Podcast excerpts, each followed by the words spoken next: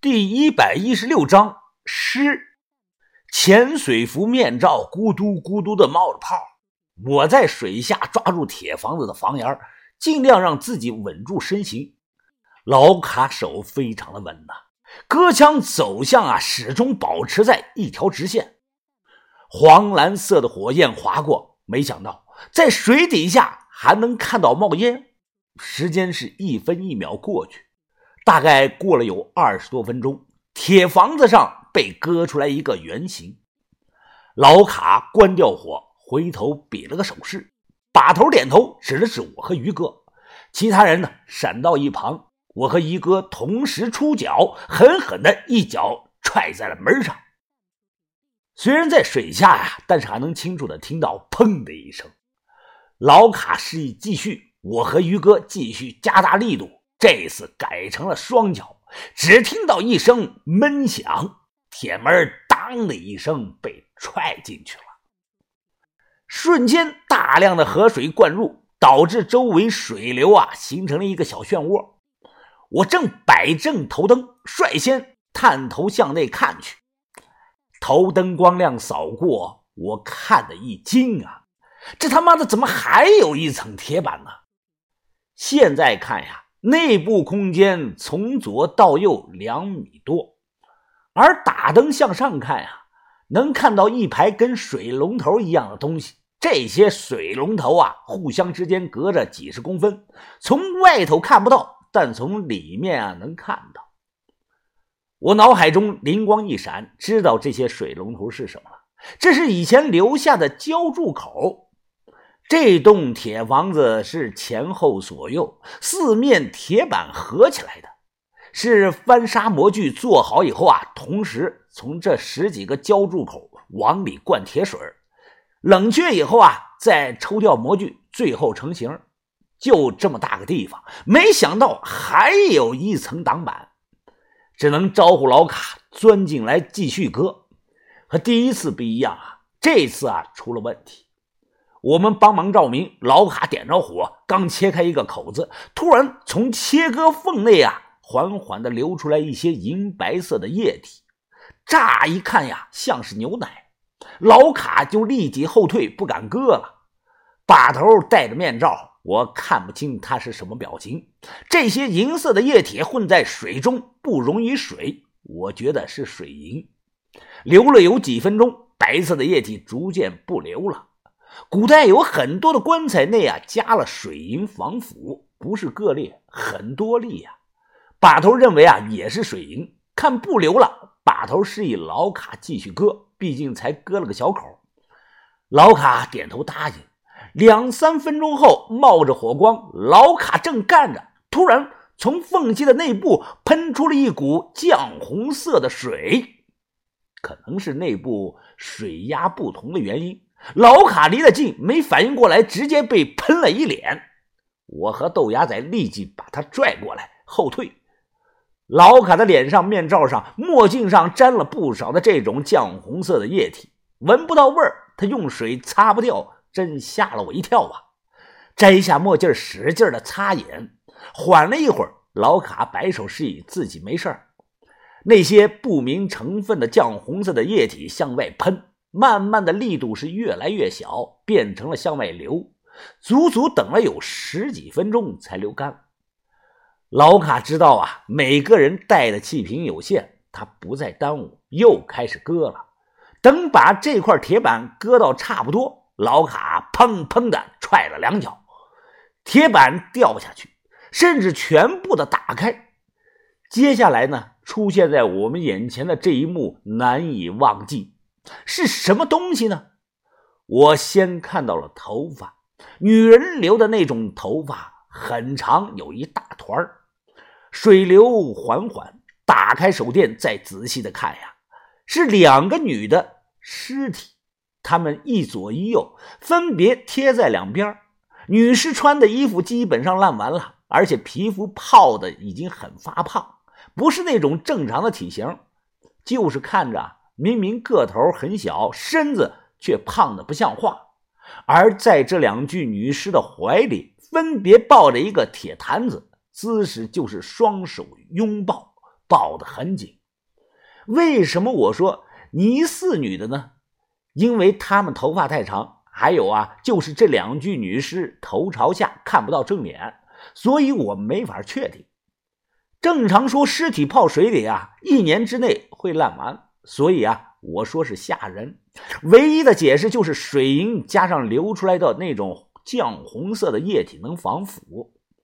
豆芽仔戴着面具，咕嘟咕嘟的冒泡，他不敢往前走。便推了推我，我也害怕呀。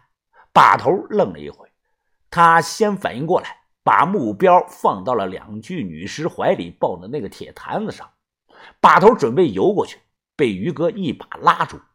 于哥对把头摇了摇头，自己游了过去。我想上前帮忙啊，也被于哥摆手阻止了。小心的靠过去。于哥伸手抓住其中一个铁坛子，想向外拽，结果发现拽不动啊。小头女尸低着头，抱得很紧。于哥再靠近些，他双手抓住铁坛子，猛地一扯，拽出来。女尸手中没了坛子，仍保持着双手环抱的姿势，只是身子。随着水流在轻微的上下起伏，于哥如法炮制，又去另外一个人。没想到啊，这具女尸抱的没那么用力，于哥一拽，用力过猛，尸体啊被带的向前倾，头贴在了于哥的脸上。豆芽仔离得近啊，他一脚踹过去，把尸体踹开了。这时把头指了指尸体，又指了指头顶。明白他的意思啊！我仔细的找了一圈，没看到有其他的东西。然后我对把头做了个手势，我们开始带着坛子向上游。这时豆芽仔游了过来，他指了指水底躺着的那些大小石雕。我摇头，意思是要不要那个东西吧。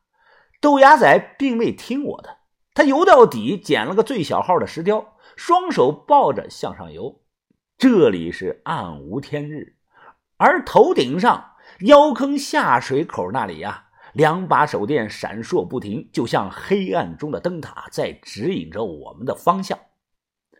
豆芽仔本来因为捡石头拉在了最后，但他眨眼的功夫便游到了最前头，反而我的水性一般，抱着铁坛子落在了最后。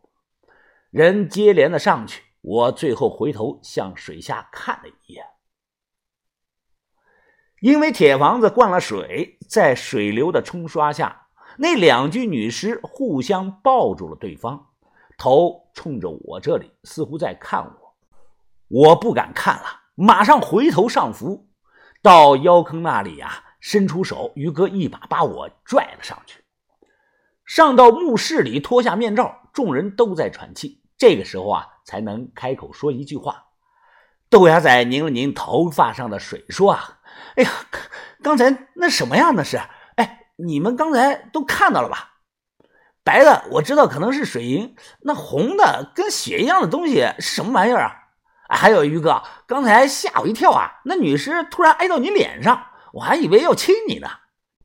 豆芽仔心有余悸的说道：“毛巾，云峰你也擦擦，我拧干了。”我接过小轩给的毛巾，使劲的擦着头，说道：“牙仔啊。”那些白的的确是水银，古代水银不纯，所以啊不会溶到水里。至于那跟血一样的液体，把头啊，你说那是不是原生的棺液呀？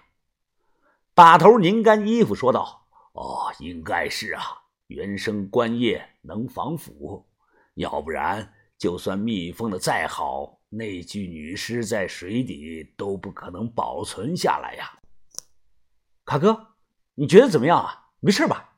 我转头问道。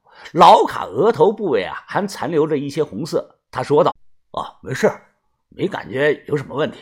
我不信行里一些人的传言。”老卡也是行内人啊，他说这个话有缘由。原棺液也叫原生的棺液，配方是个谜，有极强的防腐功能。